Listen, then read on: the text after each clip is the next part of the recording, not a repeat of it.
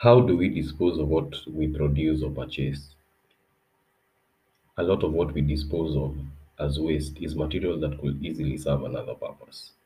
We dispose of organic waste that can be used to feed various animals and insects. Think chicken, pigs, black soldier flies, or redworms.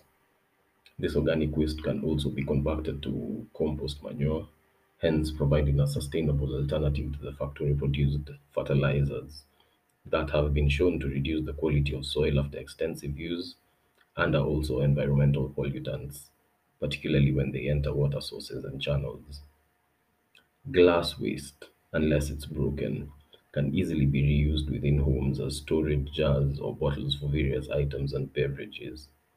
Furthermore, even broken glass is quite useful due, due to its ease in recycling.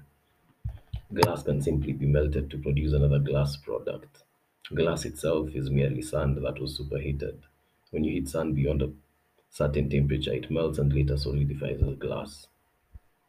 Plastic waste is also easily reused to provide storage containers, planting containers, and other household and home items. However, the ubiquity and sheer number of plastics encountered makes the reuse of such items inapplicable beyond a certain point, especially at the household scale. Recycling of paper and cloth waste at the household level also presents similar challenges. All in, all in all, waste management is a vital issue, and knowing how to handle and sustainably manage different categories of waste is crucial. However, the primary factor that I believe hardly gets mentioned concerns the production waste. It is all well and good to talk about how to manage waste, waste, but we also need to deal with it at source. This simply translates to the creation of less waste. Using plastic waste as an example, particularly PET bottles, polyethylene terephthalate, companies should find alternative packaging solutions other than PET. Glass is one such alternative.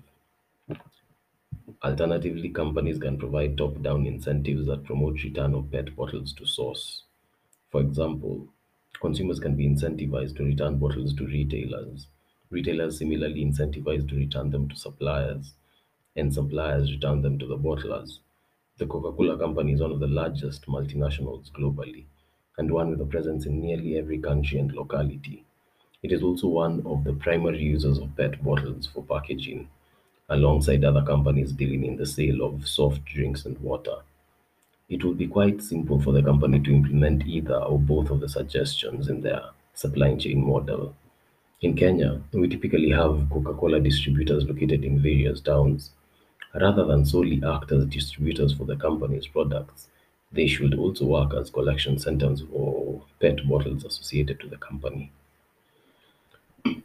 It is time we give due attention to how waste is created rather than overemphasis on how it is disposed. Over 1 million plastic bottles are purchased every minute, of which less than 6% will be recycled.